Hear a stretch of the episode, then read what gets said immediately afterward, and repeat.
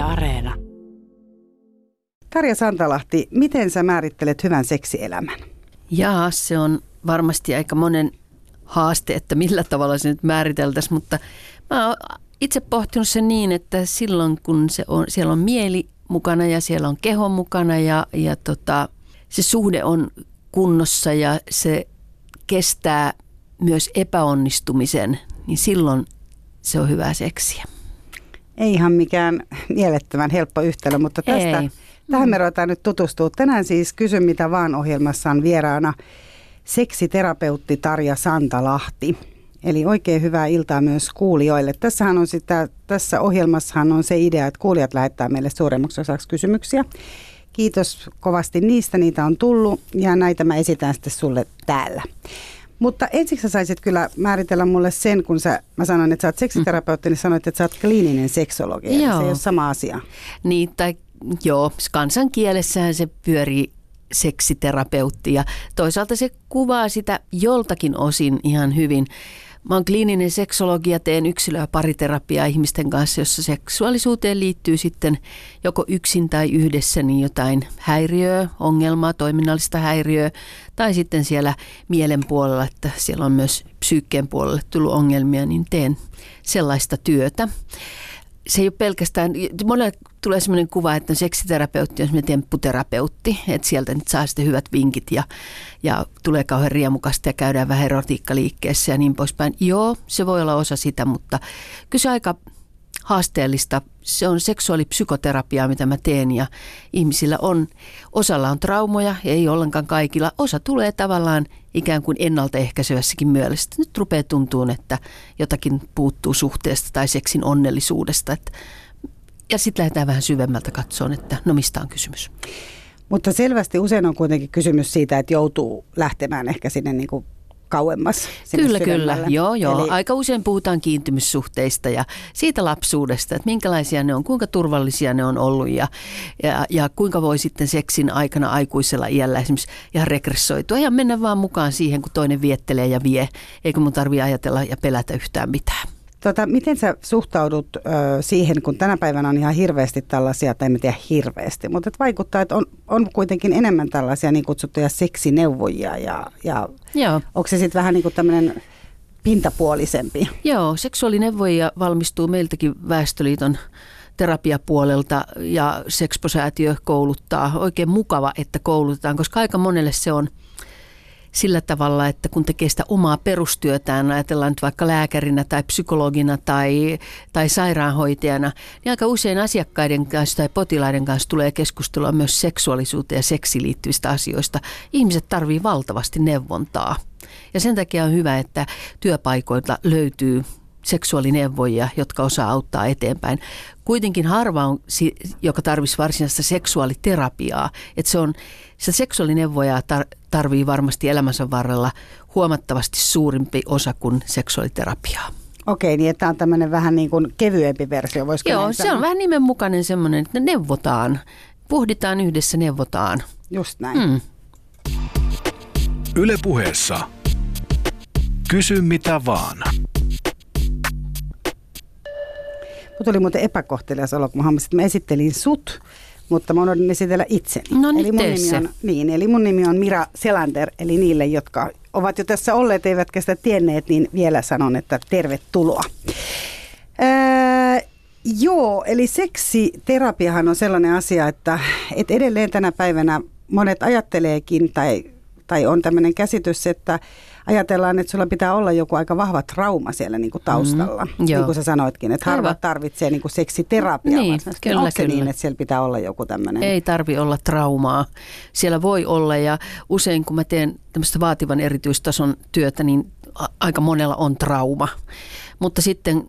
Mitä se tra- sano vähän, mitä se tarkoittaa? No seksuaalinen trauma voi olla esimerkiksi nuoruudessa, lapsuudessa koettu seksuaalinen hyväksikäyttö, kaltoinkohtelu tai joku väkivallan kokemus, joka liittyy siihen seksuaalisuuteen tai oman kehon kuvaan, johon on liittynyt joku häpäiseminen tai muu. Ne nyt on aika tyypillisiä, mitä mulla on eli vuosien keho, varrella ollut. Eli onko se niin, mm. että jos on tämmöinen, niin, koska tämä on nimenomaan, että mä ajattelin, että aina ajatellaan, että se on ollut jonkunnäköinen hyväksikäyttö. Joo. Niin, mm. Mutta esimerkiksi tämmöinen joku kehollinen häpäisy, niin Joo, onko se, kyllä. joku on suhtaut, onko se tarkoittaa se, että joku on seksuaalisesti suhtautunut sun kehoon vai mitä se tarkoittaa? Ö, kaltoin kohdellut sitä kehoa, jollakin tavalla epäkunnioittavasti, epäarvostavasti kohdellut sitä sun kehoas tai sanonut siitä hyvin epäarvostavasti tai epäkunnioittavasti. Vaikka jostain se voi, vaikka, tai Joo, tai... esimerkiksi. Se voi jäädä traumaksi, voi jäädä sellaiseksi ikään kuin, että tavallaan semmoinen oma seksuaalinen kehitys saattaa pysähtyä siihen. Ei pääse niin kuin jää siihen jumiin, että no mä oon ruma ja mä oon kelvoton, en mä kellekään voi kelvata. Eli sanotaan, että on tämmöinen vaikka koulukiusaamistapaus. Koulukiusaaminen on hyvin tyypillinen esimerkiksi silloin, jos tulee henkilö, jolla on seksuaalisen halun puute. Niin jos mä lähden kysymään, niin voisin sanoa, että 90, yli 90 prosentissa tällä henkilöllä on myös kiusaamista. Koulukiusaaminen on hirvittävän tyypillinen. Tavallaan niin kun se itsetunto on ihan, niin kuin toiset ovat tuhonneet hänen itsetunnostaan suurimman osan. No onko tämän tyyppinen ihminen osannut sitten kuitenkin niin kuin hakeutua tavallaan NS-terveeseen suhteeseen? Kyllä, joo, ehdottomasti. Mutta sitten se hakeutumisen jälkeen on alkanut ilmentyä sellaista, että puoliso, esimerkiksi kumppani sanoo, että, että, että sä oot ihana ja että mä rakastan sua ja sun, sä tunnut hyvältä ja sun keho tuntuu hyvältä. Ja sä et ota sitä vastaan, koska sua on aina ivattu tai pilkattu, sua on aina pidetty erilaisena tai hylkiönä. Niin sä et pysty ottaa sellaisia asioita vastaan. Ja sitten se rupeaa näkyyn siinä parisuhteen seksuaalisuudessa. Ja millä tavalla se rupeaa näkymään? Se näkyy esimerkiksi seksuaalisena halun puutteena. Että mä en halua, mä en uskalla haluta, mä en, saa, mä en pysty kiihottumaan tai mä en yllä seksuaaliseen tämmöiseen ehkä huippuun, jota nyt orgas, orgasmiksi usein ihmiset kutsuvat. Hmm. Eli tämän haluttomuuden taustalla siis on usein kuitenkin se ihmisen oma jotenkin niin kuin oma käsitys itsestään enemmän kuin ehkä tämä. Tämä on nimittäin varmaan se asia, tähän liittyy useampi mm, kysymys täälläkin. Mä arvaan sen, että siihen, koska se on yleisin kysymys. Joo, siihen liittyy monenlaisia. Siihen voi liittyä se, että se lähtee sieltä omasta itsestä. Me tehtiin kerran tutkimusprofessori Osmo Kontulan kanssa tutkimus, jossa sata naista kirjoitti meille kirjeitä seksuaalisen halun puutteesta ja kyllä se oli hyvin kaiken kattavaa. Ja olen miettinyt jälkeenpäin, että voisin kuvitella, että aika moni mies menisi näiden samojen asioiden taakse, että mistä se halun puute tulee. Naisilla se tuli kaikista yleisimmin siitä, että arveli, että ei ole seksuaalisesti haluttava. Jollakin tavalla. Mä en ole haluttava ja, ja tota, sitten myöskin se, että he kokivat, että oma kumppani ei arvosta tai esimerkiksi kehu heidän naisellisuuttaan. Ne oli semmoiset ihan päällimmäiset, mutta sitten tietysti se stressaava arkielämä ja riidat ja masennus ja keskittymisvaikeudet ja myös kumppanin seksuaaliongelmat, kaikki mahdolliset tällaiset, niin tuli sitten joukossa. Mutta entäs sitten just kun sä vielä mainitsit, että jos on hyvä itsetunto vaikka tällä toisella ja hän pystyy kehumaan. Kyllä. Niin voiko se aiheuttaa myös sen, että käykin päinvastainen? Eli tavallaan sä tuut vihdoin hyväksytyksi joo, ja rakastetuksi. Kyllä, joo. Niin se, se voi olla myös voimaa antava ja parannuttava, joo. Ja, mutta toisaalta siinä on se kynnys, että sun pitää uskoa se että ihanaa, että kiva kun sanot, sano useammin, että mä tarvin tota, jotta mä voin sitä seksuaalista itsetuntoni uudelleen rakentaa. No miten se vielä kysyy, että jos semmoinen ihminen, joka, joka tavallaan on vaikka siinä suhteessa se, joka äh, haluaa ja, ja, tota, ja ilmaisee sitä, niin pitääkö hänen, sehän on aikamoinen stressi sitten myös sille, jos toinen ei halua. Ja se, niin yrittää kuitenkin, niin kuin, sehän on molemmille tosi voimakas stressitilanne. Kyllä. Mitä sä suosittelet sitten Joo. asiakkaille tämmöisessä tilanteessa? Että toinen haluaa ja toinen ei halua. Niin, että kannattaako sen, joka haluaa, niin silti mm. tehdä. Mm. Ennen kuin turhautuu, niin. ennen kuin tulee vihaiseksi, niin. joka on aika... Seksuaalisen halun puutteeseen liittyy dynamiikka. Ja suomalaisessa seksissä yksi suurimpia ongelmia on juuri se tämmöinen halujen kohtaamattomuus. Et siinä on iso epätasapaino. Se on ihan tutkittua tosiasiaa ja se näkyy vastaanotolla. Onko se vain Suomessa vai siis yli? Varmasti sitä on muuallakin, mutta nyt, nyt en osaa sanoa ihan tuosta vaan repästä, että no missä muualla olisi joku toinen vertaileva. Meillä on pitkän aikaa tutkittu tätä asiaa ja, ja se näkyy meillä vuodesta toiseen semmoisena ykkössyynä, että ne halut ei kohtaa. Mutta sanoit, että kysytte naisilta ja sanoit, että olisi voinut vastata Joo, myös miehiin. Joo, eli, olisin hyvin, voisin kuvitella, että miehet vastaa vähän samoja asioita. eli onko se kuitenkin niin, että, että naiset ei tavallaan ole se haluttomampi porukka kuin miehet? Ei, valitettava tosiasia on, että naiset ovat se haluttoman, haluttomattomempi No Onko niin, näin? tulee äänkytyspäivä. Niin, kyllä. Se on naisten enemmän. Seksuaalisen halun puute on enemmän naisten ongelma kuin miesten ongelma. Ja liittyykö tämä nyt jotenkin siihen, että tuleeko nainen sitten helpommin katsotuksi jotenkin väärin? Tai... Sekin on mahdollista, kyllä. Tai sitten itse katsoo itseään jollakin tavalla väärin. Moittimatta nyt sen enempää naisia, mutta kuitenkin, että se nainen on hirvittävän kriittinen omalle itselleen, omalle sisäiselle kuvalle itsestään sekä sitten sille ulkoiselle kuvalle itsestään. Ja se alkaa jo hyvin nuorena. Ja vielä jankutan tätä samaa Jankuta. asiaa. Mm. tota, tarkoittaako se sitä, että, että kun sulla on terapiassa pariskunta, Kyllä. onko, tuleeko ihmiset muuten siis yksin vai kaksin? Sekä että. Mutta sil- voiko, voiko yksinkin mennä? Voi, vaikka kumppani ei lähtisikään vaikka asiaan yhteinen, niin siitä huolimatta voi tulla vaikka yksin, koska yleensä sillä on myös ihan myönteinen vaikutus siihen parisuhteeseen. Mm. Ainakin se viesti sille toiselle, että tämä on niin tärkeä asia mulle, että vaikka sä et lähde, niin mä menen kuitenkin. Ja tota, äh, tarkoittaako se, että kun siellä ollaan joko pariskuntana tai yksin, niin tavallaan tällaisessa tilanteessa kuitenkin, äh, tavallaan se prosessi liittyy paljon kuitenkin sen haluttoman ihmisen voimiintu, voimaantumiseen. Mm-hmm. Onko se kuitenkin niin kuin, tavallaan vaikka tuossa pariskuntana, niin onko se niin, että se joudut kuitenkin enemmän hoitamaan sitä, ketä ei halua? Ei, mun mielestä siinä joutuu hoitamaan tai saa hoitaa, on mahdollisuus hoitaa molempia, koska kyllä siellä aika usein sitten se toinen osapuoli on myös hyvin turhautunut niihin yrityksiin ja kun mä oon kaikkeni tehnyt ja mikä tässä voi olla. Ja aika usein sitten on se, no ihan normaali tai tyypillinen on se, että me on tästä tosi paljon puhuttu ja me on yritetty vaikka mitä, mutta tämä ei vaan lähde.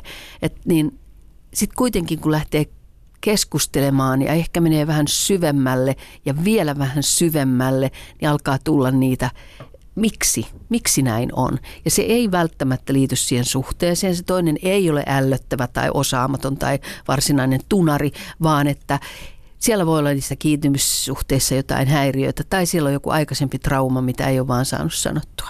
Joku epämiellyttävä seksikokemus. Ja se voi olla tietysti tapahtunut sun aikaisemmissa suhteissa. Nimenomaan, kyllä, mm. joo. Tota, ää... Tai sitten vaan, on, ainahan on tosiasia myöskin se, että se suhde vaan, että on menty vaikka, ruvettu olemaan 18-19-vuotiaita yhdessä ja sitten 40 ollaan vähän niin kuin sitä mieltä, että no tämä on nyt ammennettu niin kuin tämä kaivo ihan tyhjäksi, että mitään, mitään ei ole enää tältä. Onhan me ihmisinä muututtu, meidän elämä on muuttunut, me, ollaan, me ajatellaan seksistä ja seksuaalisuudesta parisuhteesta ihan eri tavalla 18-vuotiaana kuin esimerkiksi 38-vuotiaana. Että tämä kaunis klisee, että kasvoimme erilleen, niin kyllähän se tässäkin kohdassa, että niin kun lähdettiin etsiin seksistä erilaisia asioita. Mutta onko se tavallaan niin, että kun ihminen kuitenkin vanhenee, niin ihminen ehkä enemmän kokee, tietysti varmaan voi nousta niitä vanhoja asioita enemmän mm-hmm. sinne pintaan, mutta toisaalta kyllähän ihminen myös muuttuu hyväksyvämmäksi Kyllä. itseään kohtaan. Joo. Eli onko se sitten usein niin, että se seksi kuitenkin enemmän paranee, kun sä vanhenet? Se on totta. Joo, kerrankin on iästä hyötyä, että on ihan olla 56-vuotias sen takia, että tavallaan on sitä elämänkokemusta, sietää enemmän epäonnistumista, vähän pettymyksiäkin, uskaltaa ilmaista paremmin itseään, uskaltaa sanoa, haluta ja toivoa ja, ja siitä muodostuu se, että ikä on puolella tässä kohdassa. Täällä ää, on kysytty, että vaikka rakastaisi puolisoaan yli kaiken, mikä on Niin. niin. tosi kauniisti sanottu, mm. niin miksi seksi ei houkuttele? Eli tämä on varmaan nyt tämä, mitä me on just Joo, puhuttu juu. tässä, niin se on tavallaan, ne on henkilökohtaisia Kyllä, että miksi se seksi, onko se niin, että se ei houkuttele tätä kysyjää, joka on äh, rakastunut ja rakastaa yli kaiken, vai että hän ei saa houkutelluksi sitä toista, vaikka se rakkaussuhde tuntuu hyvältä. Tämä on kauhean tyypillinen sellainen, että vastaanotolle tullaan, että kun meillä on niin ihana olla yhdessä, me matkustetaan ja meillä on samanlaiset arvot ja me harrastetaan yhdessä ja katellaan, kun lapset kasvaa ja on niin mukavaa ja on niin mukavaa, mutta seksi ei suju. Et mi- mikä siellä on, niin mun tehtävä on aina katsoa tavallaan sen oireet. Mä ajattelin, että no se on se oire. Se, ihminen, ne oire, se oirehtii se ihminen jostakin, että se halu, halu ei lähde syntymään. Niin mä katson aina sinne taakse, että mitä kaikkea siellä on. Että se on se ilmiongelma, minkä takia tullaan, mutta siellä takana on usein aika monenlaisia asioita. Ja kuinka kauan joutuu esimerkiksi sun vastaanotolla, jos ajatellaan, että on tämä mm. edellä mainittu pariskunta, vaikka nyt on tämän tyyppinen pariskunta, niin kuinka kauan hän joutuu siellä käymään ennen Ei kuin... siellä jouduta käymään, saa käydä. siellä saa käydä, siellä on mahdollisuus käydä. niin. Joo, mä sanoisin, että viisi käyntikertaa on sellainen minimi, se on todella hyvä alku. Siinä on päästy niin kuin varmasti keskustelemaan monenlaisista asioista. On saatu virittyyn sitä mieltä semmoisille asioille, jota voi sitten jatkaa kotona siinä keskustelua, että mi, miksi, mitkä on ne hyvät puolet, missä me ollaan vahvoja, mitä me voidaan ja löydetään niitä sanoja, uskalletaan ilmasta paremmin. Usein ihmiset käy viidestä 25 kertaan. Se on semmoinen hyvä haarukka, mutta sanoisin, että pariterapiassa niin, niin viidestä kymmeneen kertaan tämmöisessä tilanteessa, jos siellä ei ole traumapohjaa, niin ihan varmasti auttaa eteenpäin. Voiko siellä olla ihan tämmöinen joku niin kuin mekaaninen ongelma? Voi, Kyllä. Joskus on ihan toiminnallisia häiriöitä, mekaanisia ongelmia. Että siellä on vaan, no keski vaikka limakalvojen kuivuminen. Saattaa olla, että y- yhdyntäseksi, yleensä naisilla, että yhdyntäseksi tuottaa kipua. No sitten kun on ne kerran kokenut oikein kunnon kivun, että semmoinen vihlova kipu, niin ihan varmaan seuraavalla kerralla vähän jännittää niitä lantion pohjan lihaksia ja muita. Ja taas tuntuu kipua. Että siitä voi tulla myös semmoinen tu- vähän turha kipukierre. Se olisi voitu ratkaista sillä seksuaalineuvonnalla, että ostetaan sitä liukuvoidetta. Mm. Ja tähän itse asiassa tota, liittyy myös kysymyksiä. Tässä on kysytty näistä hormoneista ja vaihdevuosista, mutta vielä kun täällä on kysymys tähän, että miksi seksistä puhuminen on parisuhteessa niin vaikeaa. Niin. Niin mä oikeastaan sitä mietin, että kun sanoit, että tullaan sinne ja ruvetaan puhumaan, niin on se aika vaikea sanoa puolisolle myös, että hei, mä haluaisin nyt lähteä, tai mm-hmm. seksistä puhuminen on vaikea Joo. parisuhteessa paitsi, helposti. Paitsi, että se tilanne on kyllä huomattavasti parantunut, että ihmiset aika vapautuneesti jo puhuvat parisuhteessa seksistä, seksuaalisuudesta, haluista ja toiveistaan, mutta sitten osalla se jää semmoiseksi, että vähän pintapuoliseksi. Tai sitten, että puhutaan siitä vaan ongelmana, niin kuin jauhetaan tavallaan sitä seksuaalisen halun puutetta. Jos ihmiset puhuisivat yhtä paljon, mikä heitä mikä heitä sytyttää, mikä heidän seksuaalisen halunsa sytyttää, niin mä olisin varmaan, en mä nyt välttämättä työtön olisi, mutta aika paljon vähemmän olisi töitä. Että jos yhtä paljon keskusteltaisiin siitä hyvästä, mitä on, mikä meillä onnistuu, mikä tuntuu vielä hyvältä ja miellyttävältä, mitä voitaisiin lisätä. Eli tavallaan niin kuin se lasi olisi puoliksi täynnä. Kyllä, eikä puoliksi tyhjä. Eikä puoliksi tyhjä. Niin Juuri näin. Joo. Mutta tavallaan ehkä se intiimyys, asian intiimyys on mm. varmaan semmoinen, mikä on hankala. Just tämä, että jos tulee kun puhuit turhautumisesta, niin siinä on varmaan se, että tulee helposti sen molemmat ehkä kokee jonkinlaista syyllisyyttä. Syyllisyyttä ja sitten siellä voi olla pelkoa ja silloin kun aletaan, kun sä rupeat parisuhteessa puhumaan seksuaalisuudesta ja seksistä, niin sä oot myös aika haavoittuva silloin. Mm. Jos sä avaat sen jutun siihen, että mitä sä haluat ja mitä sä et halua tai muuta, niin sä oot silloin hyvin haavoittuva. Niin sitten tulee sellainen olo, että toinen ei pysty täyttämään myöskään. Mm, niin kuin tavallaan... Joo, voi tulla syyllinen olo, että no en mä, et, että en mä tiennytkään, että ollut pidemmän aikaa yhdessä, mä tiennytkään, että sä fantasioit tuommoisista asioista tai että, että sua sytyttää toi tai että ai mä teen, että mä olisin voinut tehdä toisella tavalla ton, niin saattaa olla myös herkkää loukkaantumista. Silloin on kyllä aika hyvä, että se seksuaaliterapia tai seksuaalineuvoja, joka on siinä paikalla, niin kyllä se kolmas yllättävän hyvin saa keskusteluttaa vähän eri suunnasta tai näkökulmasta asiaa. Mm. Ja että molemmat on vastuussa. Se ei ole vaan se haluton vastuussa tai, tai se ei ole vaan kumpi, kumpi ei saa sitä erektioon, niin se ei vaan ole siitä vastuussa, vaan molemmat on vastuussa siitä hyvästä ja nautinnollisesta seksistä. Tämä on vielä, mä ajattelin myös, että tämä on varmaan aika nolo asia. Mä kysyin itse mm. asiassa, mm. ää, sanotaan vähän yli 50 kollegalta tuolla mennessä, niin kuin joka, joka kysyi, että onko jotain kysymystä. Sitten oltiin lounaalla ja, ja tota, tässä yksi päivä sanoin, että olet tulossa vieraaksi, niin hän sanoi, että miksi miehet ei puhu, miespuolinen kollega, hän sanoi, että miksi miehet ei puhu seksistä. Mm-hmm. Puhu kenen kanssa? Keskenään. Miesten kesken. Mm-hmm.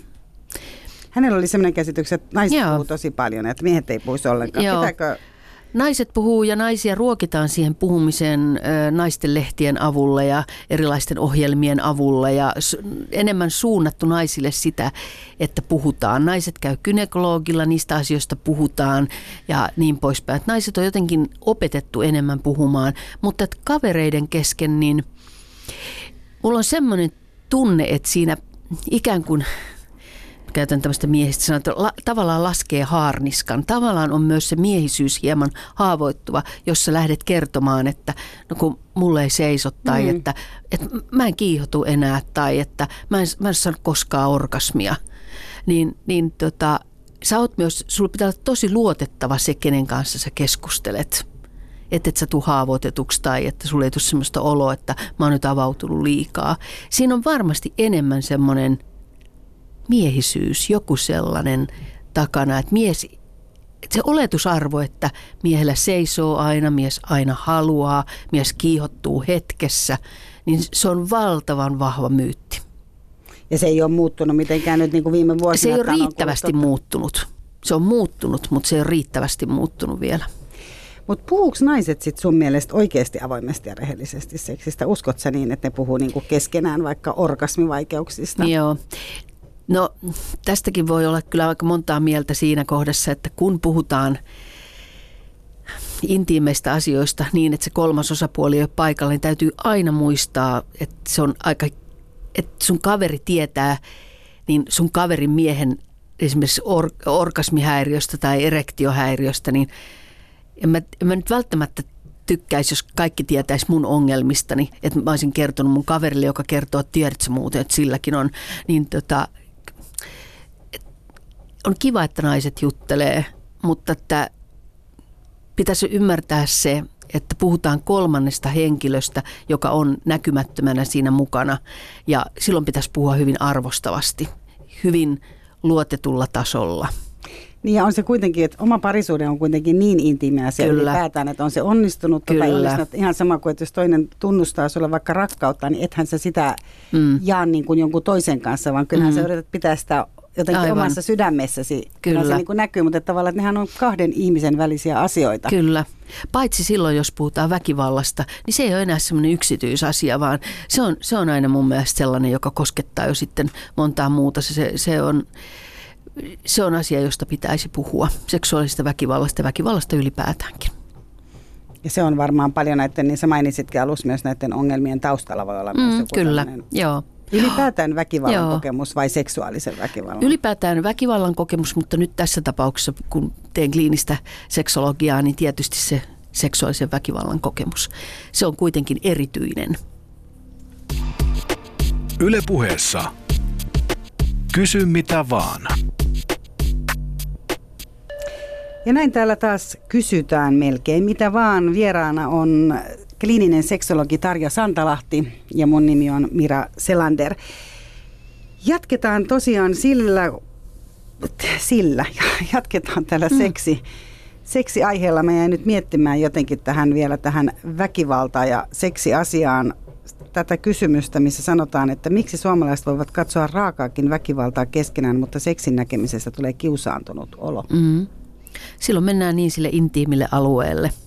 että se, se on jotenkin se on jotenkin pyhä maa että joo, voidaan katsoa tappamista ja kuinka veri lentää ja voidaan katsoa jopa kiduttamista ja ihan mitä vaan.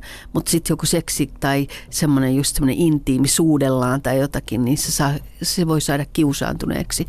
Ehkä siellä takana on myöskin se, että voidaan katsoa sitä väkivaltaa ja muuta, että se on niin kaukana meistä, toi ei, tota ei tapahdu oikeasti mun elämässä. Mä en ole kokenut, toi on vaan elokuva. Mutta sitten kun joku suutelee intohimoisesti, niin siellä voikin olla se ajatus, että no joo, olisi tosi ihanaa, mutta ei meillä ole tollasta.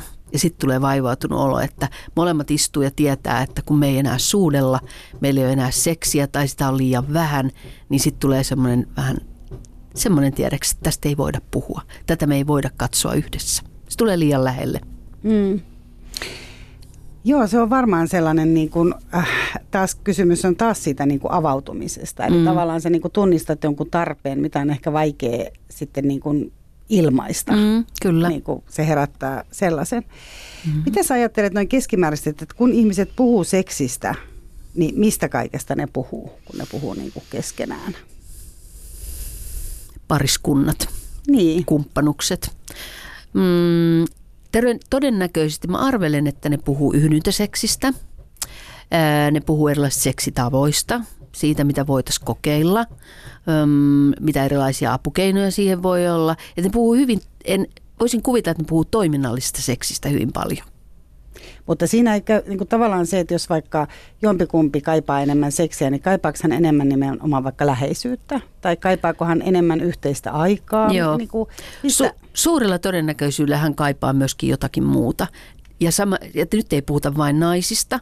On sellainen käsitys, että no, ei mies, mies tarvii vaan sitä, että saa työntyä toisen sisään ja se on ihanaa ja kaikki on siltä osin hyvin. Mutta suurin osa miehistä, ainakin mun vastaanotolla, se on ihan sata varma, niin kaipaa läheisyyttä. Kaipaa sitä, että voi olla intiimisti toisen lähellä, ottaa toinen todella syliin ja koskettaa toista. Sitten on ihan ehkä työntyäkin toisen sisään, mutta aika usein riittää myös se, että me ollaan lähellä ja me voidaan tehdä jotakin sellaista, mitä mä en kenenkään muun kanssa tee. Ja mies nimenomaan. Kaipaa. Nimenomaan mies. Aina ajatellaan, että mies on yhdyntäkeskeinen, mutta tosiasia on se, että mies on hyvin rakastelukeskeinen. Ja liittyykö siihen rakasteluun aina se yhdyntä? Ei välttämättä. Ei ollenkaan välttämättä, vaan koskettelu ja huulilla kosketteleminen tai sormenpäillä kosketteleminen eri kohtiin siinä miehen kehossa ja se on sitä nautintoa. Ja tarviiko se kuitenkin sen orgasmin? Tarviiko sen niin kliimaksin? Sen siemensyöksy ja orgasmin? Ei välttämättä, mutta aika usein se sieltä sitten tulee, että ikään kuin jotain puuttuu. Mutta se voidaan saavuttaa käsiseksillä, suuseksillä ja jollakin muulla, ei aina pelkästään yhdynnällä. Mutta kuitenkin se orgasmi on tavallaan... Että jos on... Se on jotenkin tärkeä. Joo, mutta niinhän se on naisillekin. Tähän asti on aina väeksytty vähän sitä, että naisellehän helposti sanotaan, että no ei se mitään haittaa, että jos sä muuten nautit seksistä ja tuntuu hyvältä, niin, niin tota, älä nyt sitä orgasmia niin kauheasti ajattele tai, tai että tyytyväinen siihen, mitä sulla on. Jos miehelle sanotaan, että no ei se mitään haittaa, jos et saa siemensyöksyä laukea ja saa orgasmia, niin, niin tota, kyllä mies todennäköisesti nostaa kulmakarvaan ja sanoo, että älä nyt viitti, että, että onhan se tärkeä juttu. Mutta se on yhtä tärkeä molemmille. Silloin, jos se on tärkeä, jos se on katsottu tärkeäksi, että mä haluan saavuttaa jotakin ainutlaatuista sen toisen ihmisen kanssa. Mutta entäs jos se on toiselle tärkeä, toiselle ei? Mm-hmm. Sitten ollaan taas ristiriidassa ja silloin usein joudutaan etsimään sitä sopuratkaisua. Että jollakin tavalla niin kuin miettimään, että no mitkä asiat on, mit, mitkä tässä meille on arvokasta – ja etsimään sitä väylää, että no, voiko tässä jotain kompromissi on semmoinen sana, joka suomeksi tarkoittaa sopuratkaisua, että sä menetät jotain, mutta sä saat myös jotakin ihan älyttömän ihanaa tilalle. Mutta kuinka paljon sä luulet, että naisten lehdet nimenomaan tekee sitä, että meillä on kaikenlaisia odotuksia? Koska kyllähän niin kuin meillä naisilla on tosi paljon odotuksia niin kuin siihen, että minkälaisia syntymäpäivälahjoja tai vuosipäivälahjoja mm-hmm. tai, tai lomia tai mitä ikinä Joo. pitäisi olla. Että kyllähän Varsinkin niin kuin mä oletan, että nuoremmat naiset. Joo. Joo, kyllä varmasti media luo tietynlaisia odotuksia ja varmasti jonkunlaisia paineitakin. Ja vertailua. Ja vertailua. vertailua. Mutta toisaalta sitten, no ihana kun on tämä sana ei mutta vaan toisaalta, niin media myöskin antaa nykyään aika hy- hyvin myös realistista kuvaa. Että parisuhde ei ole aina sitä, että seksi sujuu ja on ihanaa ja onnellista. Että siihen tulee omat vaikeutensa ja ne on haasteita, jo, jo, joista sitten yhdessä selvitään ja mennään eteenpäin. on, on se muuttunut myöskin se puhe jotenkin realistisempaan suuntaan. Luuletko sä, että nykyajan naiset kuitenkin ja miehet kanssa, mutta tavallaan tuli vielä tämä naistenlehtiaspekti. Mä mietin, että jos ajattelee niin kuin oma isoäidin sukupolven, niin uskotko sä, että he on nauttineet niin kuin seksistä yhtä lailla vai, vai onko siinä ollut lupaa? Ei ole samanlaista lupaa ollut kuin nyt on. Ne. Mieti sitä esimerkiksi, että kuinka, kuinka monelle meistä naisista – yhtään sen enempää ehkä kuin miehistäkään, mutta nyt kun jotenkin takertuin tähän naisasiaan, niin on esimerkiksi ollut sellainen malli, että roolimalli, että seksuaalisesti aktiivisesta naisesta, että joka on menestyvä ja arvostettu.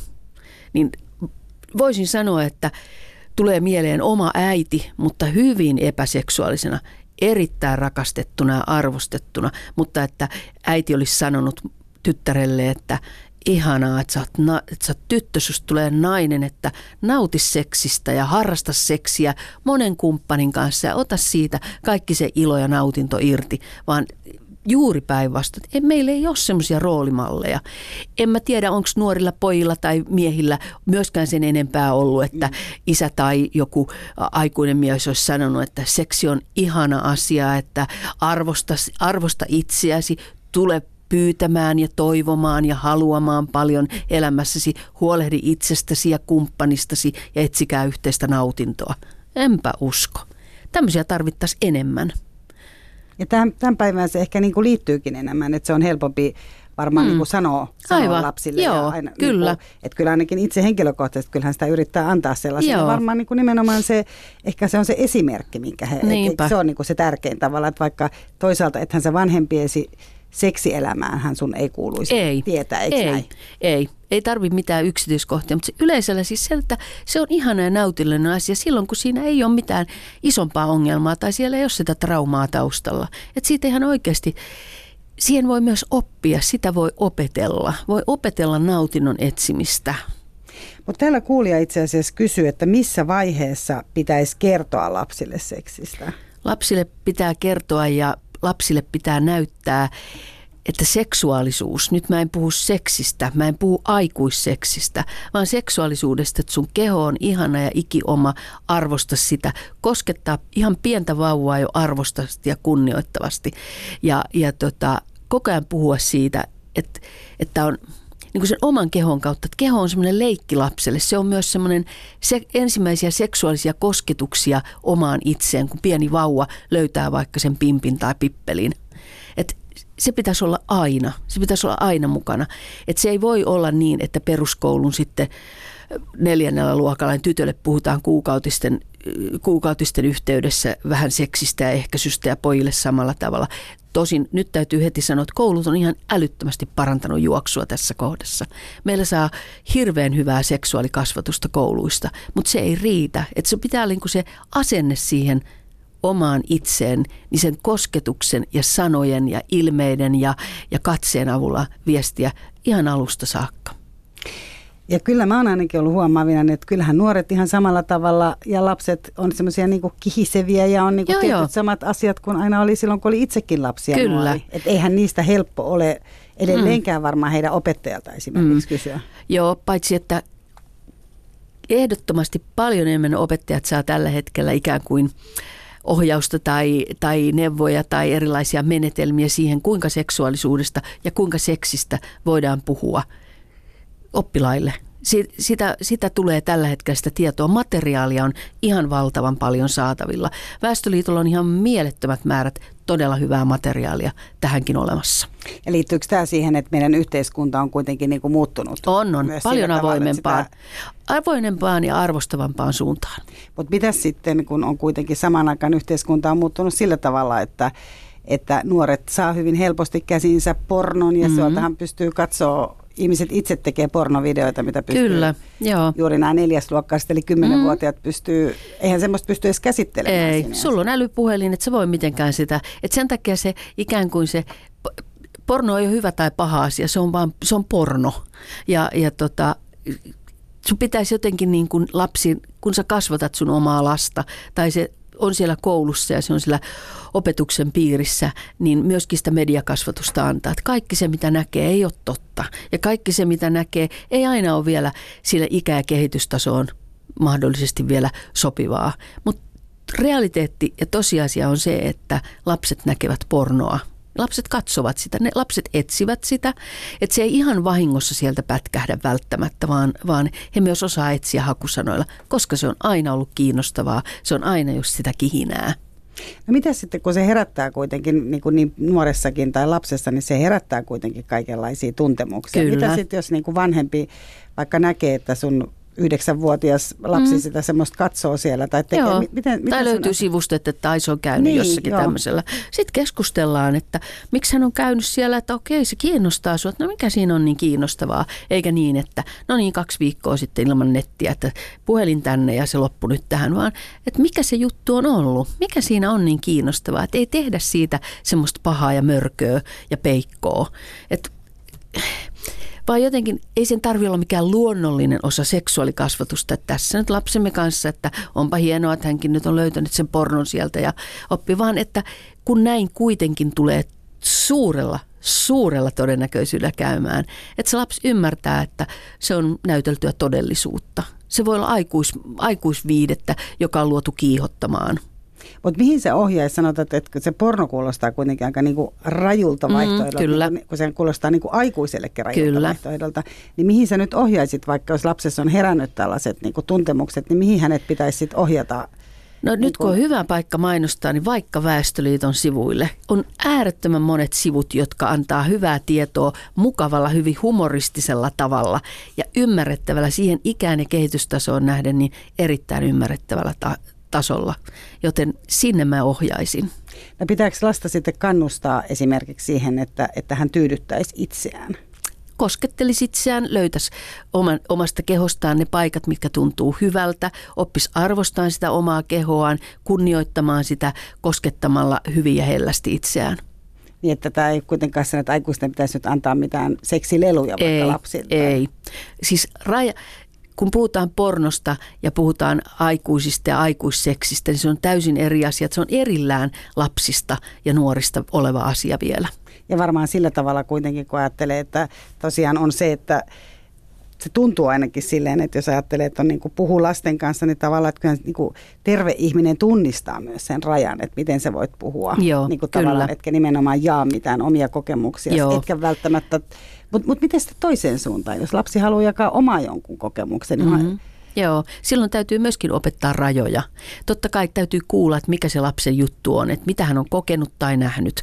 Tietenkin se on todella tärkeää, että se käydään läpi. Mutta sitten toisaalta on myös opet, hyvä opettaa, että seksuaalisuuteen liittyy myös tiettyjä rajoja, joita ei ole hyvä. Että on turvallista, niin kun, että se oma turvallisuus säilyy, niin tietysti tarvitaan ne rajat. Ylepuheessa Kysy mitä vaan. Yle puheessa Kysy mitä vaan ohjelmassa vieraana Tarja Santalahti ja aiheena on ihmisten seksuaalisuus. Mm-hmm. Mä luin vuosi sitten sellaisen tutkimuksen, ää, joka oli italialaisessa tällaisessa ää, aikakausilehdessä. Itse asiassa ilmestyi useammassakin lehdessä, missä oli tutkittu italialaisten nuorten seksi, seksitapoja ja niin kuin harrast, että miten paljon harrastaa ja muuta. Se oli tosi vapaamielistä. Eli siinä oli esimerkiksi semmoinen, että siellä tavallaan se, että sillä ei ole oikeastaan niin kuin merkitystä, että meetkö sä, niin kuin, ootko sä pojan kanssa vai tytön kanssa. Mm-hmm. Vaan niin kuin tavallaan se, että tytöt oli tosi innokkaita olemaan keskenään. Itse asiassa aika iso osa pojistakin oli innokkaita kokeilemaan esimerkiksi olemaan toisen pojan kanssa. Eli siinä oli, Joo. se, niin kuin, he oli, niin kun ajattelee vielä Italian katolinen maa ja, Mhm. ja kaikki, mitä, mitkä stereotypiat on, mutta että se oli tosi tämmöinen niin kuin, siihen suhtauduttiin sille, että haluan kokeilla tyyliin kaikkea. Ja, Mhm. ja tavallaan semmoinen, on, on niin kuin ymmärtänyt, että uusi sukupolvi on enemmän tällainen. Mhm. Ei, en sano, että automaattisesti nyt kaikki ovat. Joo, joo, aivan, aivan. Niitä täytyy muistaa aina, että mikä on tutkimuksen otos ja muuta, että paljonko se kuvaa siitä. 56 nuorta Niin, aivan, joo. Minä jotka ja, ovat halunneet vastata Juuri näin, joo, Totta. kyllä, kyllä. Mutta onhan se tietysti nuoruusikään kuuluu se, se kehitysvaiheeseen kuuluu se, että ollaan uteliaita, halutaan tietää ja halutaan myös kokeilla. Ja onko sun mielestä semmoinen kasvanut myös, että tavallaan esimerkiksi just tämä, että, että tytöt on tyttöjen kanssa, pojat on poikien kanssa. Se on lisääntynyt, kyllä, joo. Tämmöinen kokeileva ja sellainen jotenkin niin kuin, ei se ole mitään rajoja rikkovaa sinänsä, vaan semmoinen niin kuin, joku semmoinen aito, niin miten sitä sanoisi, että kun mä ajattelen ylipäätään ja jotenkin oppinut myöskin työssä ajattelemaan niin, että että se seksuaalinen suuntautuminen, että pääsääntöisesti voi sanoa, esimerkiksi että pääsääntöisesti ö, olen heteroseksuaali, mutta tunnen kiinnostusta myös samaa sukupuolta olevaa henkilöä kohtaan. Joo, no tämä oli nimenomaan Että semmoinen niin pehmeä, tavallaan niin kuin, ei ole sellaista ääripäätä, että pojat on aina tyttöjen kanssa, tytöt poikien kanssa, vaan tämä on aikamoinen jana, missä me voidaan aikamoisessa kohdassa. Että voi olla pääsääntöisesti jotain, mutta ja toisaalta tunnen kiinnostusta, tunnen esimerkiksi kiihottuvani jostakin tietyistä jutusta, jotka liittyy samaa sukupuolta olevaan. Tämä on mun mielestä aika niin kuin, jotenkin hyvä, hyvä juttu. Niin, että ihminen kuitenkin pyrkii et, etsimään, ehkä niin kuin, tai tämä nuoriso varsinkin, jos tässä nyt oli nämä nuoret esimerkkejä, mm. niin pyrkii etsimään sitä omaa niin kuin, tapansa voida hyvin ja löytää niin kuin, niitä Kyllä. tapoja nauttia. Että sehän kuulostaa tosi Kyllä. positiiviselta. Mutta kyllähän tämä liittyy myös aikuisiin, että entistä enemmän myöskin niin sanotusti tullaan aikuisella iällä sieltä kaapista ulos. Et uskalletaan, pystytään sanomaan, että itse asiassa mä tunnen kyllä kiinnostusta myös samaa sukupuolta olevaa kohtaan esimerkiksi. Kohta jatketaan seksiasioilla, mutta kun tämä on tämä Kysy mitä vaan ohjelma, Joo. että täällä saa kysyä ihan mitä vaan. No. Eli tässä kysytään myös sellainen, että mitä ruokaa et voi vastustaa? Sinä. Ruokaa. Mm. No, hmm, kyllä se aika hyvä pihvi on semmoinen mikä, vaikka jos nälkäkään, jos semmoisen joku tekee ja siinä on hyvä salaatti, niin kyllä sitä vaikka vaikea on sanoa, että joo, ei, en mä välitä nyt, ei maistu. Kyllä mä syön melkein. Vaikka jos nälkä. Vaikka jos nälkä, niin jos se siihen tarjolle tuodaan, niin hetken päästä huomaa ihan hyvällä halulla sitä syövänsä. Pystytkö niin kuin, tavallaan ilman moraalista tai tämmöistä niin kuin eettise, eettisten kysymysten esittämistä ihan oikeasti hyvällä omalta syömään pihvin? Oikein mainiosti. Kato, kato. Mä oon maalaistalon tyttö ja, ja, ja tota, siihen liittyy tietyt asiat, että on, tämä vaan on näin. Hmm. No entä sitten, mikä on lempilomakohteesi? No kyllä mä tykkään kaupunkilomista. Se on aina mulle jotenkin, mä en ole minkään pitkän matkojen, eikä mä, äh, niin kuin, että ollaan kauan pois kotoa tai muuta, niin en, en ole sellaisen ystävä, mutta että viikossa mulle tulee ihan järjetön koti-ikävä jo. Mutta kaupunkiloma, No joku, Siitä joku tietty kaupunki. No ehdottomasti Kööpenhamina. Mä oon käynyt siellä niin monta kertaa, että mä tunnen sen melkein kuin omat taskuni. Aina sieltä löytyy jotain uutta. Siellä on aina se ilmapiiri jotenkin hirveän salliva ja myös seksuaalisesti hirvittävän salliva. Siellä, siellä on jotain rentoa. Käytkö muuten siis, mitä, mitä sä tarkoitat sillä, a, sillä sallivalla ilmapiirillä ja kun sä käyt mm. vaikka siellä Kööpenhaminassa tai jollain muulla, niin tuleeko se sun, niin kuin, katsot sä niitä kaupunkeja tosiaan tämmöisiä niin seksuaalisin, vai mink, minkälaista on, sek, minkälainen on seksuaalinen? Niin, joo, minkä, miten kliininen Katse, seksologi miten, katsoo, niin. katsoo erilaisia tilanteita. Joskus kun istuu siellä kahvilassa tai on oluella tai muuta, niin kyllä mun tulee katsottua niitä ihmisiä. Ja usein mä ajattelen, että tanskalaiset on onnellinen kansa. Että ne uskaltaa olla enemmän ehkä meistä pohjoismaalaisista enemmän sitä, mitä ne on. Niin nehän aika paljon enemmän ilmeisesti kykenee nautiskelemaan, jos lasketaan joo. nyt nautiskelun joo, niin tämä hygge, ja joka, ja, joo, ja joka niin sopii kun, kyllä joka kohtaan niissä. Niin, niin alkoholista, ruuasta, kyllä. pitkistä illoista, ystävistä, sellaista niin kuin ajankäytöstä äh, miellyttävissä asioissa. Ei, niin, ei, ei suoriteta, ollaan vaan.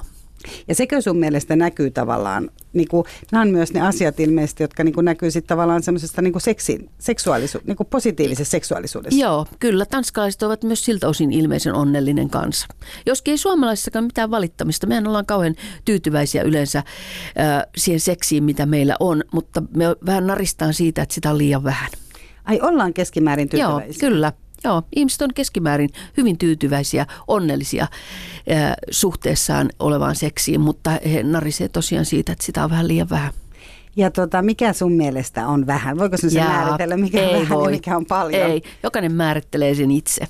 Mm. Niin ja se on siis, sekin on semmoinen asia, että siitä tulee paljon. Joo, niin myös... siitä tulee sanomista myös siinä suhteessa ja sitä toivotaan lisää. Että seksiä olisi enemmän kuin sitä tällä hetkellä on, eikä sitä ole, jos ei sitä tee.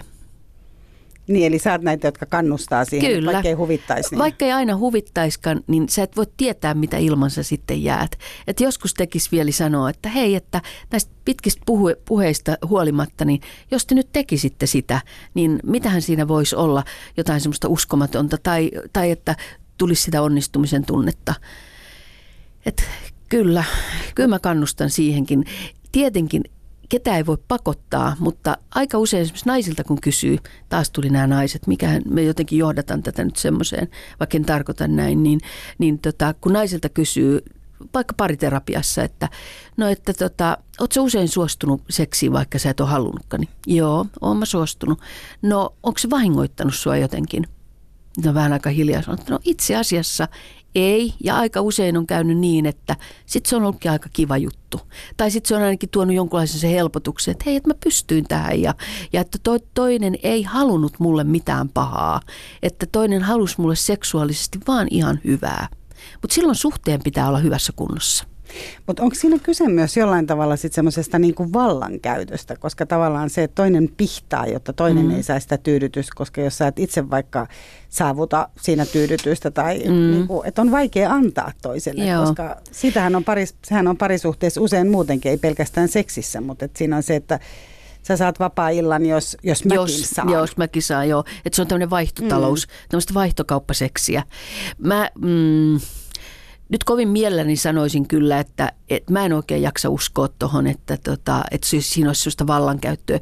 Seksuaalinen väkivalta on nyt siis eri asia, huom.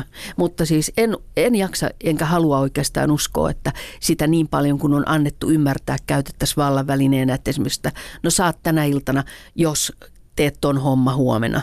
Että se ei oikein istu enää nykypäivänä. Niin, en, jos, en usko. Jos imuroit, jos imuroit joo, keittiö, ei, niin ei, sitten niin sit, voidaan sit olla. makkariin ja sitten voidaan olla, joo.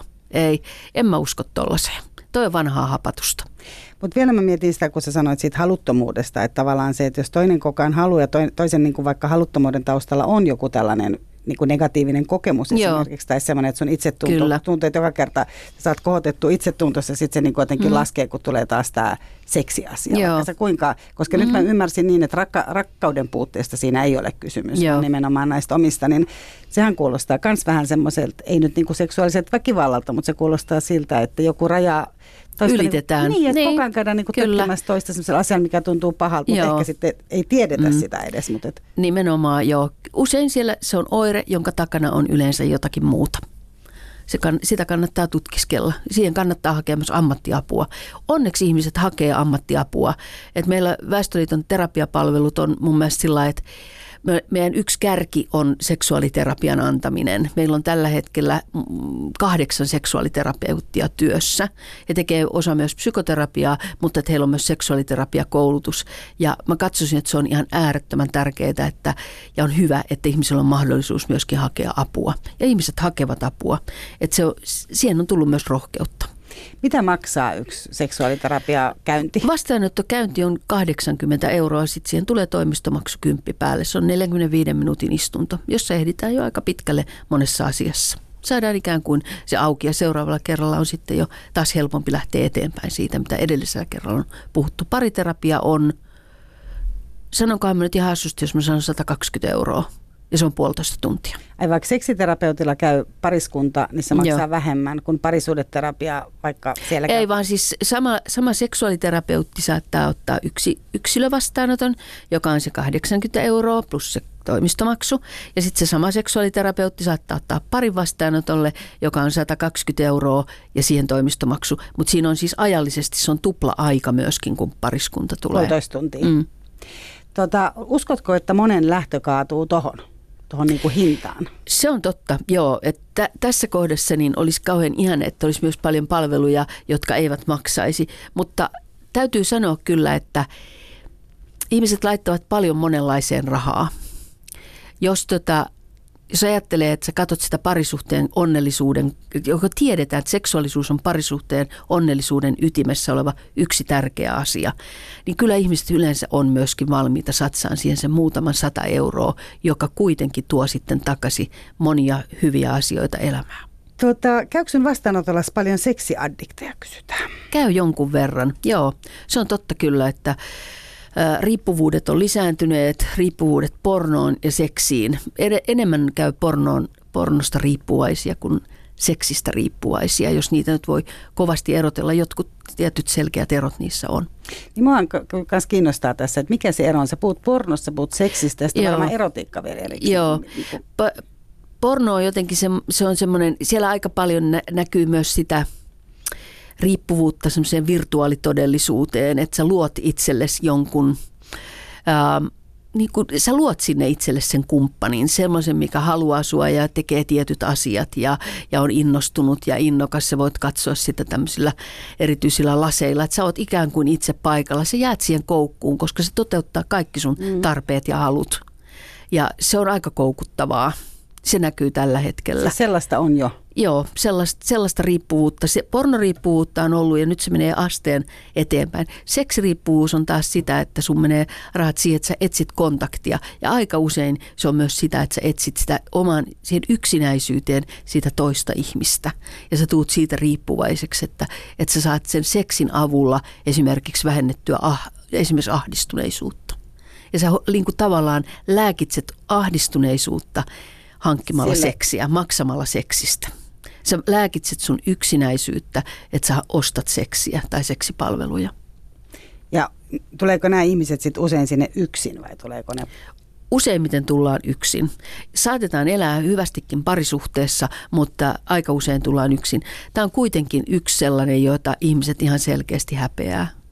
Et on yksi vaikeimmista asioista on kertoa siitä, että mä tuun vastaan sen takia, että musta alkaa tuntua, että, että porno määrä, määrittää mun elämääni. Porno, porno määrittää mun parisuhdettani. Porno määrittää oikeastaan kaikkea mun elämässä tällä hetkellä. Ja voiko siitä parantua? Voi. Mutta joudut se, onko se niin kuin alkoholi, että se joudut jättää sen sitten kokonaan pois? Ei välttämättä, mutta aika pitkälle. Ja se on aika pitkä tie. Et, et, mä tässä just kuulin, oli ihana, kun kollegaa Lehtosen Mika oli kehuttu kovasti siitä, että tota, oli, niin kuin, hän oli hän oli jotenkin perehtynyt siihen ihmiseen. Hän oli perehtynyt kaikki siihen tilanteeseen. Hän oli perehtynyt ää, ja hoitanut huolellisesti ja pitkäjänteisesti asiakastaan. Ja tota, se, on, se on aina ihana, koska siihen riippuvuuteen kuuluu myös, kun siitä on vaikea irtaantua, niin on kauhean vaikea sitoutua myöskään terapiaan. Et musta on ihana, että jaksetaan niin kuin sinnikkäästi hoitaa asiakasta, joka uskaltautuu tuleen esimerkiksi pornoriippuvuuden takia. Mutta se kuulostaa tosi vaikealta niin kuin parisuhteessa, että jos sinne joutuu sitten melkein niin kuin kieltämään sen Kyllä, seksin, ja niin... sitten siinä on myöskin se, että, että siihen parisuhteessa olevaan riippuvuuteen tulee paljon sisältöä myös sitä, että on loukkaantunut tai koetaan uskottomuutena tai, tai tota, jo, jollakin, jollakin tavalla arvottomuutena. Että mä en ole minkään arvoinen, että sä katot tuolta ja sä löydät sieltä jotain sellaista, mitä mä en koskaan pysty olemaan sulle. Miten sitten sellainen, kun ihmiset ää, on paljon näillä nettisivustoilla tai tämmöisillä deittisivustoilla ja tota, kohtaa siellä ihmisiä Joo. Ja, ja voi olla varattuja ihmisiä ja sitten syntyy jonkunlainen tämmöinen, niin kuin, sanotaanko täksi, virtuaaliseksi suhteeksi. Eli ihmiset mm-hmm. harrastaa seksiä, vaikka eivät kohtaisi toisiaan. Joo, kyllä. Joo, siellä luodaan ikään kuin se kumppani. Niin. se on semmoinen virtuaalitodellisuus, missä sä, missä sä tota, noin, niin kohtaat sen kumppanin. Ja. Sitten on vielä erikseen, erikseen, että sä voit niin kuin, tavallaan tilata itsellesi tämmöisen ää, seksirobotin. Sitä on nyt maailmalla, se on ihan selvästi nyt semmoinen nouseva trendi, että sä voit niin kuin tavallaan luoda semmoisen kumppanin, kun sä haluat. Sä voit ostaa sen. Se tuodaan sulle postissa kotiin. No, mutta miten sitten, jos ajattelet, että on tämmöiset on niin kuin elävät ihmiset, että joku toinen on vaikka Jenkeissä ja toinen on vaikka Suomessa. Joo. Ja sitten ne kohtaa siellä, mm. siellä tota, vaikka Tinderissä. Joo, kyllä, ja kyllä. Sitten sit luodaan tämmöinen niin kuin tietämättä kummankaan niin kuin vaikka muusta elämästä, niin mm. niin sitten sä kohtaat ja harrastetaan seksiä joko kertomalla siitä tai mm. Tai virtuaalisesti, niin, joo, tai muuta. kyllä, kyllä. Miten, miten se, niin kuin, onko semmoista paljon ja näkyykö, näkyykö tällainen sun niin kuin, näissä terapioissa ja miten sä ajattelet, onhan se pettämistä ihan yhtä lailla vai mm, ajatteletko kyllä. sä? Joo, Pettä, silloin kun äh, aika usein se tulee sillä, että nimenomaan että se on paljastunut ja sitten se tulee pettämisen muodossa, että vastaanotolle tullaan, että toinen on pettänyt, että hän on ollut tämmöinen nettituttavuus, jonka kanssa hän on harrastunut seksiä, vaikka sitten virtuaaliseksiä, mutta tota, se on koettu pettämisenä. Ja sitten sitä lähdetään selvittelemään, että mikä se, mikä se tarve on ollut, miksi näin on tapahtunut.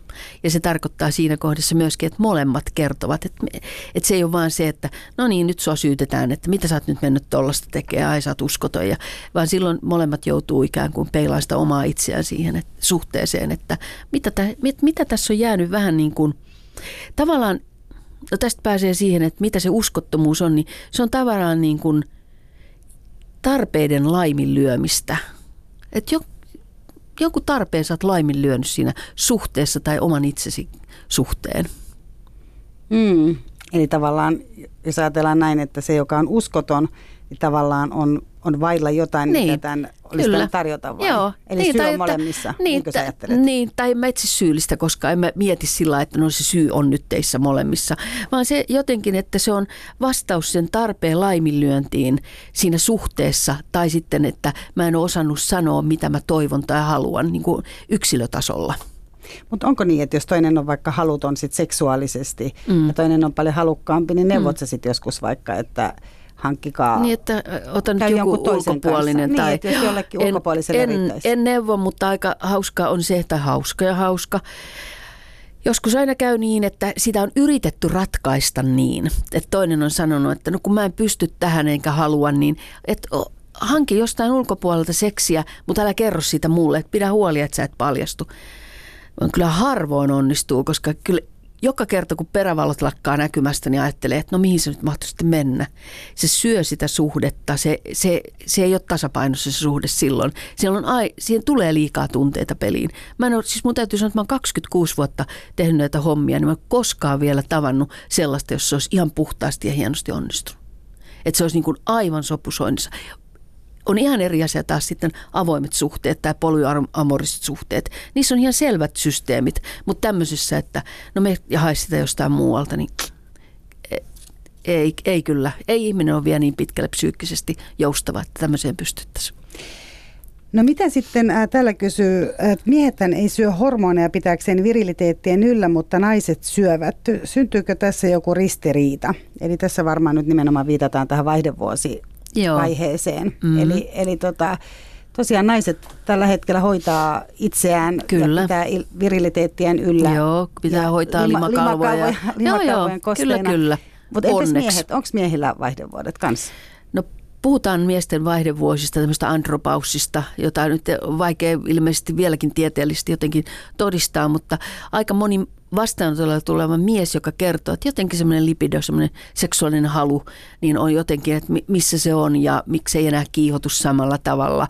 Niin, niin tota, vaikka on ihan hyvässä kunnossa ja puoliso ja kumppani on ihan jees, niin se on niin pitkän ajan. Mie, naisilla se on jotenkin semmoinen, se tulee ja sitten se on siinä. Miehillä se jotenkin kehittyy ja kestää pidempään. Oireet on hieman erilaiset. Siinä on samaa, mutta ne ei ole niin rajut kuin naisella – niin sitten sitä on jotenkin vähän vaikea, että no mikä nyt sitten, että onko se vaan muuta alavirettä tai vä, niin kuin väsymystä, että on töitä paljon ja ikä jo sen verran, että väsyttää. Tai enää ei kiinnosta niin kuin samalla tavalla kaikki innosta, mitä aikaisemmin on innostunut. Se voi olla muitakin asioita. Naisilla se on niin helposti katsottavissa, että okei, että nyt täällä on selkeästi menopaussi alkanut ja se voidaan katsoa ultraäänellä, katsotaan munasarjat ja katsotaan vähän labra-arvoja. Mutta kyllä miehilläkin usein sitä testosteronia sitten, vapaata testosteronia ja prolaktiinia mitataan. Joskus sieltä näkyy, että aah, kato, täällä on vähän arvot laskenut, että ei ole mikään ihme, että no voiko sitä hoitaa? Vähän väsyttää. No sitten tietysti voidaan hoitaa myöskin lääke, lääkkeellä ihan samalla tavalla kuin naisille, että annetaan sitten testosteronia sitä annetaan, mikä puuttuu ja mitä tarvitaan. No, mitäs jos tämmöinen niin kuin 60 mies sitten löytää jonkun 30 sehän on kuitenkin, tai itse asiassa myös on päinvastoin usein, että niin. niin kuin 60 Ja siitä, voi... siitä hyvästä, että se on saanut testosteronihoitoa. Niin, no, tai ennen si- sitä, voisiko se nostaa mm. kanssa sitä sitten, että jos sulla on niin kuin uusi totta kai kun se nostaa sun mielialaa, se nostaa kaikkia niitä myönteisiä hormoneja, kaikki lähtee hyrräämään. Sulla on, sulla on vaikka mitä hormonia, tämmöistä myönteistä ja, ja innostavaa hormonia elimistössä, niin miksipä ei. Mutta silloin se ei tarvitse olla 30, se, se, sen, olla... se voi olla kuule ihan vaikka samanikäinen tai vanhempikin daami. Nyt viimeinen kysymys, mikä on niin tärkeä kysymys, mutta otetaan se lyhyesti. Eli kuinka suurta osaa näyttelee rakkaus? Toivon mukaan edelleen suurta osaa. Mä oon pahoillani, että se on vähän kärsinyt inflaation. Seksiä voi olla ilman mitään rakkauden tunnettakin ja, ja sitä ei aina tarvita siihen. Ennen aina ajateltiin, että rakkaus on ilmiselvä. Sitten voi olla seksiä, kun on rakastunut, mutta se ei pidä enää paikkaansa. Mutta silti toivon, että ihmisillä olisi paljon hyviä tunteita, rakkaudellisia tunteita toisiaan kohtaan, että tämä maailma pysyisi hyvänä ja aina vaan paranisi, että uusille sukupolville me voitaisiin myös sanoa, että rakkaus ja hyvät tunteet toista kohtaan on, se on siellä onnellisuuden ytimessä ja ne vaikuttaa siihen seksiin ja seksuaalisuuteen. Ja siihen hyvään parisuhteeseen. Siihen hyvään parisuhteeseen. Se on siellä. Kyllä. Lämmin kiitos Tarja Santalahti, klininen seksologi Väestöliitosta. Tämä oli Kysy mitä vaan tällä kertaa. Muistakaa käydä yle.fi kautta yle yle.fi kautta puhe, mistä löytyy kaavake kysy mitä vaan ohjelmaan, minne voitte laittaa lisää kysymyksiä ää, itse kullekin asiantuntijalle tai kokijalle, joka sieltä löytyy. Eli me kuullaan taas. Kiitoksia paljon. Mira Selander sanoo, että moi. Ylepuheessa Kysy mitä vaan.